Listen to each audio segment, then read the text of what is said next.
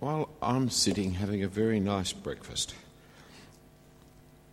a cup of tea, my wife there, some lovely music being played uh, in the radio, the sun's shining, the sky is blue, we're just in the kitchen nook, warm, comfortable, and very pleasant.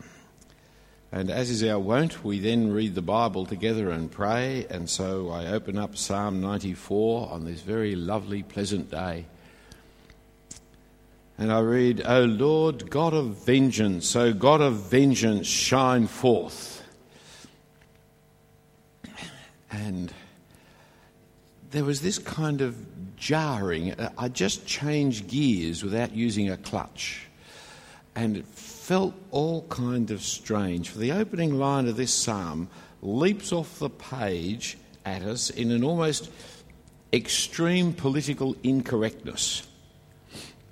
O Lord God of vengeance, O God of vengeance, shine forth. I might do just a quick survey amongst you. And have you anybody, and well, the numbers of you who have this as one of your memory verses might like to raise your hand. No, I had a feeling about that.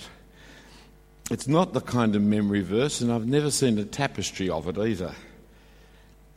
See, in our language and our thought forms, vengeance is only always wrong and immoral. Uh, vengeance or revenge, according to Wikipedia, that source of all true information, is a harmful action against a person or group in response to a grievance. I mean, Wikipedia is no great authority, but it is an authority on how people think because it is made up of people who put their words there. And that is how the word is used, that is how people think about vengeance. Doing things with vengeance, when I go across to the Macquarie Dictionary, I found it talked about with force of violence, extremely, to a surprising or unusual degree. It even linked the word vengeful with vindictive. So it comes as a bit of a shock to start the psalm talking of Yahweh, the Lord in capital letters, as the God of vengeance. And not only talking of him as the God of vengeance, but also calling upon him to, to exercise his vengeance, to shine forth in his revenge. It doesn't sound like a psalm of good public relations. It's not the title that we want to sell to the world. Did you know our God? He's a God of vengeance. He is the God of vengeance. It's not how most people want to approach others with the message of God we would talk about, O Lord God of mercy, O Lord God of love, O Lord God of truth, O Lord God of faithfulness, but O Lord God of vengeance. It doesn't sound like it will fly in the public opinion arena. But look a little closer at the vengeance the psalm is talking of. For notice how in verse 2 he links vengeance with judge, repay, deserve. Rise up, O judge of the earth. Repay to the proud what they deserve. This is more in line with the traditional dictionary meaning of the word vengeance. The Oxford English Dictionary has it as punishment inflicted or retribution exacted for an injury or wrong. And when you compare those kinds of two usages of the word, notice the difference between them. In Wikipedia, in common parlance and speech today, it's harmful action, whereas in the Oxford Dictionary, it's punishment or retribution. In the Wikipedia, it's in response to a grievance, whereas in Oxford, it's in response to an injury or a wrong. I mean, I can have all kinds of grievances. I can have a grievance that you looked at me the wrong way, or that you stood in front of me in the queue, or I can have any number of grievances for which I then can take harmful action in response, and it'd be completely unjust. It can be completely wrong, not giving you what you deserve. But that's not what the word initially, originally would have meant, even with our translators, who tend to be people who love old fashioned meanings of words, the kinds that you find in the Oxford Dictionary, but not out in the streets of Sydney. The psalmist is not talking about vindictive aggression of a temperamental person who is seeking revenge on insubstantial or unsubstantiated kinds of hurts and who is so angry as to lose all control and inflict excessive harm and torture on his enemies. That's the kind of word we have with vengeance, but that's not what the psalmist is talking about. The psalmist is talking about the judge, the judge of all the earth who judges justly who will give to the wicked what they deserve in repayment for what they have done. It's not an eye for no eye, it's not two eyes for one eye, it's an eye for an eye. It's repayment for what is done, no more than what is done, but what is done. He's calling for justice from the judge. Under the teaching of the scriptures, our society has been taught not to allow people to take revenge, for God's representative, the government, is supposed to take revenge for us. The government is to intervene and establish the guilt or the innocence of the person and then exact a punishment that is appropriate for the crime that they've committed. But payback is not to be ours. That's not our responsibility. We, we don't pay people for what they have done to us. The police, the courts, the judge, the judiciary, the prison system, the fining, they all work out what should be done. Come with me to Romans chapter 12. Romans chapter 12, page 1131. Page 1131 to Romans chapter 12. It's one of those passages where the chapter division is unhelpful. For we really need to go across the end of chapter 12 into chapter 13. But look at verse 19 of chapter 12. Beloved, never avenge yourselves, but leave it to the wrath of God, for it is written, Vengeance is mine, I will repay, says the Lord.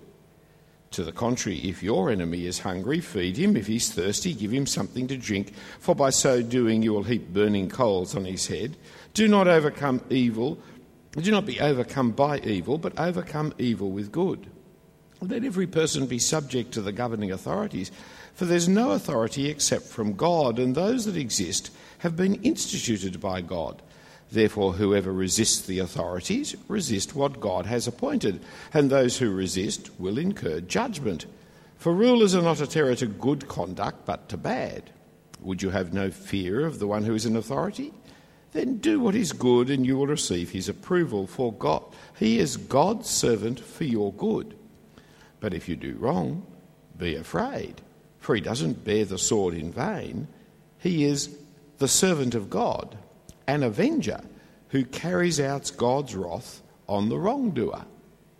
So in this world, we never take vengeance. We don't take revenge because God's is the role of avenge we leave it to Him. And in this world, He has appointed governments to do that job for us. And so, this separation of the victim from the perpetrator by bringing God's avenger into the middle of the system, namely the judiciary system, is really important to stop the ongoing tribal warfare back and forth, back and forth across hundreds of years sometimes as people keep paying back each other for what their great grandfather did. God is the one for whom vengeance, justice, is established. And in this world, he uses governments for that purpose. But come back to our psalm, back page 593, 593, and back to Psalm 94. For our psalmist, his question is, How long? You see it there in verse 3. He knows God will judge. This confidence runs all the way through the psalm.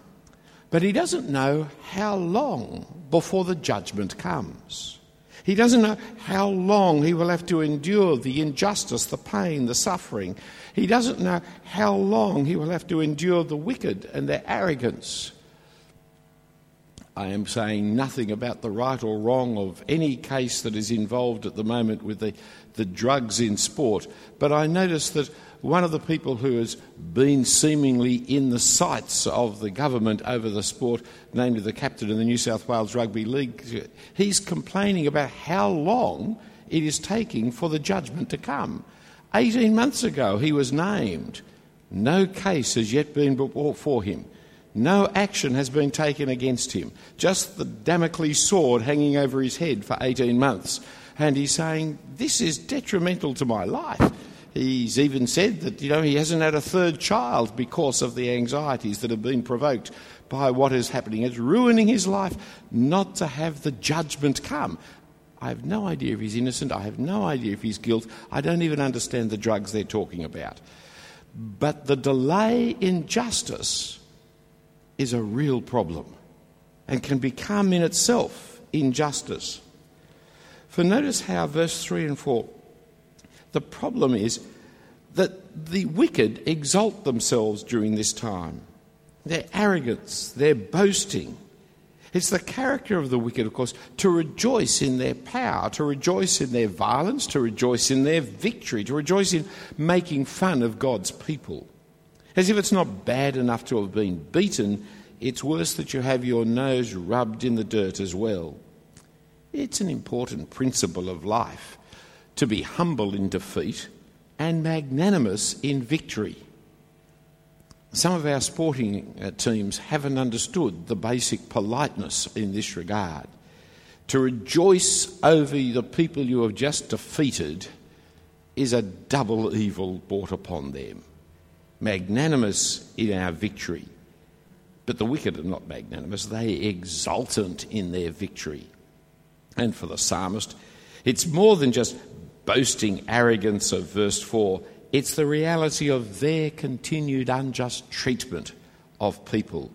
Look at verse 5. They crush your people, O Lord, and afflict your heritage. They kill the widow and the sojourner and murder the fatherless. We can't tell if this is somebody external to Israel, like the Assyrians or the Babylonians, or internal to Israel, just wicked people within the nation. But their wickedness is seen in the way that they oppress, in particular, the weak, the vulnerable, the widows, uh, the sojourners, the refugees who have come, people who don't have the support of, of the background of the community but are living as strangers in a strange land. They are always more vulnerable than the person who's got his family around about him and his citizenship papers and his job and his house. And of course, the orphans, the fatherless, they are always more vulnerable. The people who have no recourse to power or weapons, the people who can't defend themselves, they are being crushed by these wicked people. Yet, even worse is the arrogance of these wicked people in their attack upon God. They attack God by attacking God's people, especially the people who are God's care widows and orphans because he's the, he's the husband of the widow, he's the father of the fatherless. But they also do it with total contempt against God. In verse 7, you see, they say, Yahweh doesn't see, the God of Jacob doesn't perceive. What we're doing can't be seen by God. Here is the fool's folly. Verses 7 to 11 is really just about it. For as the psalmist says in Psalm 14, the fool says in his heart, There is no God. They are corrupt, they, are, they do abominable deeds, there is no one who does good. The beginning of wisdom is the fear of the Lord, and the beginning of folly is to say there is no God. It's not an intellectual fool as if this person couldn't pass an IQ test. Some of the greatest fools in the world belong to Mensa and pass IQ tests right out where you and I do not even think or understand. It's got nothing to do with intellectual capacity, it's got to do with moral decision making. There is the folly, the unwise, as it puts it there. Verse 8 Understand, O dullest of the people, fools, when will you be wise? See, the opposite of fool is not intelligent. The opposite of fool is wise. And these are not wise.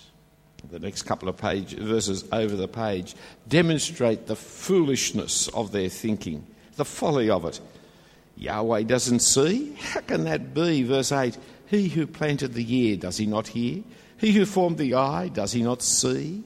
He who disciplines the nations, does he not rebuke? He who teaches man knowledge, the Lord knows the thoughts of man, that they are but breath.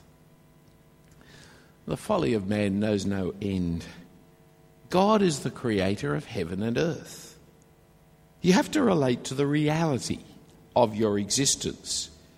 Not make it to suit yourself. Not make up, well, I want, I think the world is, or I would like to think of God as. That is no way to actually relate to reality. I'd like to think the Prime Minister is. I'd like to think that the Queen will. I'd like to. You can like to think all you like to think, but it actually has got nothing to do with reality. It's got to do with the fantasies of your own head. It's like the small child who closes their eyes and assume, therefore, you can't see them because they can't see you. On Sundays, I'm preaching a series at the moment looking at the Bible's challenge to a dead world, for the Bible views this world as already dead. And looking at it through the eyes of Genesis and the creation events in particular. And seeing the dead world's way of understanding, the atheist's way of understanding, the atheist's attempt to try and come to terms with the fact that the world as an accident is meaningless and amoral when he looks at a world which is full of meaning and morality. But you can't have the meaning and the morality without God. And he doesn't want to have God. So it's meaningless, it's amoral. But then he keeps on introducing back meaning and morality because you can't live without them. Yahweh, the Lord, understands, He knows, He teaches man to know. And He also knows the man and his thoughts are but a breath. We came yesterday, we think today, we're gone tomorrow. Grasp the reality of our own transience, friends, our own mortality. Our great thoughts, and don't we all have great thoughts someday under the shower? That's where I always have them because I can't write them down, and by the time I've towelled myself off, I can't remember them. But those great thoughts that we may have, who's going to pay any attention to them? And who pays any attention to anybody's thinking once they have retired from their position of power and authority within society? I keep quoting 20th century thinkers to young adults because I read the 20th century thinkers when I was a young adult. And they keep on saying to me, But who's that? What is he? Why should we, why we listen to them? What have they got to teach us? Where do they come from? What did they do? For me, it's current affairs. For them, it's ancient history. It is astonishing how quickly people disappear from the face of public consciousness. Within a few decades, not only are you dead, but your books are also remanded. Uh, they're recycled for paper, and sometimes they can be found in the white elephant stalls of the local CWA jumble sale for 10 cents, five if you've signed it. How this is all to be contrasted with the man who knows the blessing of Yahweh in verse 12 following. The man who has Yahweh discipline and teach him is truly blessed and favoured one. Discipline means to be instruct, to warn, to rebuke, to correct, to chase, and that's all involved in discipline. It's not just cane and punishment discipline.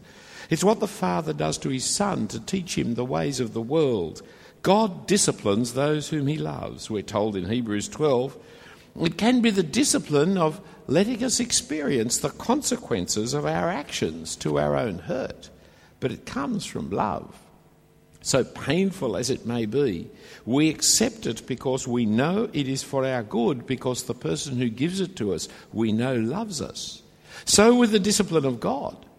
But notice how the discipline of God in verse 12 involves teaching from the law. For there is the wisdom of God, and there we find the ways of God in this world. There we find how to live as God's people. And there we find rest from trouble. You see it in verse 13. It's a, it's a slightly unusual and unexpected verse 12, 13.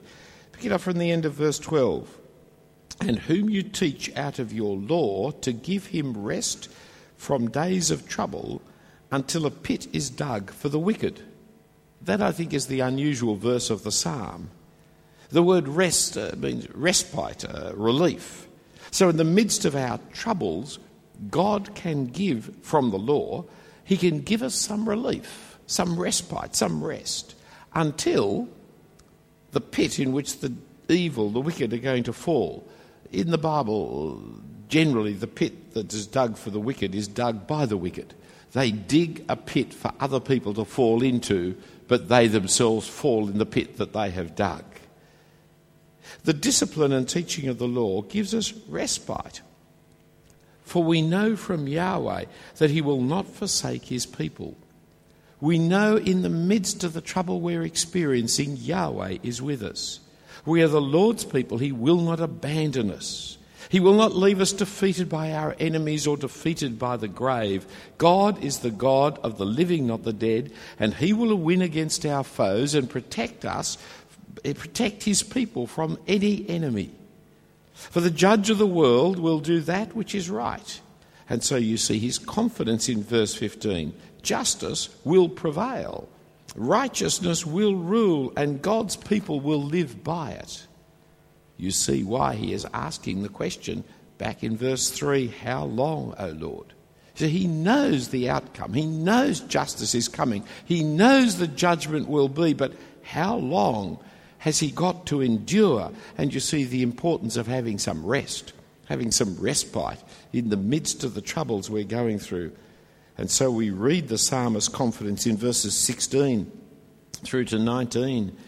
Who rises up for me against the wicked? Who stands up for me against evildoers? If the Lord had not been my help, my soul would have soon lived in the land of silence. When I thought my foot slips, your steadfast love, O Lord, held me up. When the cares of my heart are many, your consolations cheer my soul. He has his troubles. Life is not all a bed of rose petals. The wicked and the evil doers are out and about. The pull of death and the dangers of life are ever present, but the psalmist has rest. He has relief. He has respite. And so his strength is found in the Lord, in Yahweh, who stands up for him against evildoers, who keeps him alive, not letting him go into the land of silence who holds him up when his foot slips, and who cheers him when he cares for, of life are many. Friends, let me just encourage you. You're doing the right thing. You're coming to Bible study. Here in the middle of a busy day, let me encourage you, for as you learn God's word, as you hear what He has to say, so you're being prepared for whatever troubles and difficulties lie ahead of you. Often people come to me for help when the problems are overwhelming, when their understanding of the Word of God is so small that they cannot understand the advice that is being given to them. Because they have not studied God's words, they don't know God's ways, they cannot understand what is happening to them, and they do not understand what they should do about it. Well done, you come to the Bible not when you have a problem, but because you come to the Bible on a Tuesday lunchtime. But there's one last part of the psalm, starting with the psalmist's question in verse 20. Can wicked rulers be allied with you, those who frame injustice by statute?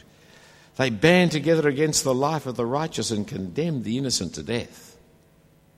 For the world under God's appointment has the wicked rulers running affairs who live in New South Wales. We who live here, we don't need to be told about wicked rulers. The history of our government has been corruption from beginning of Parliament till today. But think of the rulers of Syria and Egypt, of Sudan and Iran, where laws are passed to institute evil instead of good. Can God be associated? God appoints all governments. Can he be associated with evil governments? It's the question and argument in the beginning of Habakkuk in chapter 1. Habakkuk says, There's corruption in the land, come and judge. And God says, I'm sending the Babylonians. And Habakkuk says, The Babylonians? They're worse than the people they're punishing. And God says, But it is my punishment, I will bring them. God can even use evil people to punish the evil people. But God does that. For Yahweh's actions rule over all, bringing about his purposes in the end.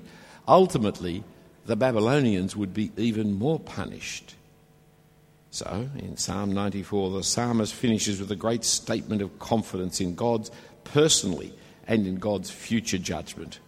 The Lord has become my stronghold, my rock, my refuge. He will bring back on them their iniquity and wipe them out for their wickedness. The Lord our God will wipe them out. So, as I was reading this psalm with my wife, in the lovely quietness of our morning breakfast nook, the soft music playing on the radio as we read, the psalm just seemed totally discordant with our enjoyment of the lovely, quiet, gentle mo- moment of pleasure when the news came on the radio. It was only the other day. We heard of the fighting in Iraq and the murderous torture of the opponents, including and especially Christians, beheading innocent people, and the fighting in Syria with the ever growing inhumanity with which people are being treated there, and the thousands upon thousands of refugees who are fleeing and the problems of Egypt and the terrible persecutions in the Sudan, and now more conflict in Kenya, and of course the terrible problem in North Nigeria and those girls who have been kidnapped. Say nothing of the war that is in the booming in the Ukraine and the persecutions of people in Pakistan and Afghanistan. And I thought this psalm is exactly right. I am living in a paradise. This psalm is for reality. For I again realize the reality of evil and the importance of a psalm like this to address the real situation in which millions of people live. For the reality of evil still affects God's people. We're not separated from it, as if God's people will be spared from all suffering, all war, hostility. For the reality of evil is that all people, including God's people, are affected by it. And the uh, reality of evil is that it requires justice. It's not good enough just to manage it or escape from it or avoid it or flee from it. The diplomats may have to negotiate peace with evil people and wicked regimes, but in the end, people need to have evil punished. There is no justice for a victim without punishment of the criminal. And that punishment must be just retribution. And the reality of evil and God's timing is that we are but a breath in history of the world, but a moment in eternity, yet our consciousness is of waiting waiting for justice, waiting for salvation, waiting for God to act, waiting for God's vengeance to be brought to light because we're like little children. Waiting, waiting, waiting. Are we there yet? Are we there yet? For us, the perception of reality is the question how long, O Lord? How long shall the wicked exult? But when you look back in history, with Hitler it was a decade, with the Russian communists it was a lifetime of 70 years. With Pol Pot, it was only three years. But when you suffer for the reality of evil, every day feels like an eternity. And so, with our psalmist, we cry to the God of vengeance and ask, How long? But this psalm sees the reality of evil and our endurance. For trained and disciplined by God's law, the psalmist knows the refreshment, the rest, the respite, verse 13, that enables him to endure, to stand against the evildoers, to keep alive and not go into the land of silence, to, to be held up and not have his foot to slip, to be encouraged and cheerful when the cares of life are very many. My friends, this psalm is not discordant. This psalm is a beautiful encouragement for the people who live in an evil, fallen world. Let's pray. Heavenly Father, we thank and praise you for the Lord Jesus Christ, for his death and resurrection, for his experiencing of all the forces of evil that we might be saved. We pray, Father, for people everywhere, especially the fatherless, the widows, the refugees, and especially for your people, Father who are in these lands of warfare and struggle in the Middle East and in Africa and in the Indian subcontinent and around the world, Father. We pray, Father, for your mercy and for your help, for your protection. We pray that you would give them rest and respite in the middle of their troubles, that knowing your word, they might live in righteousness and they might look to you to find rest and respite from their troubles. And we pray for them, Father, in particular, in Jesus' name. Amen.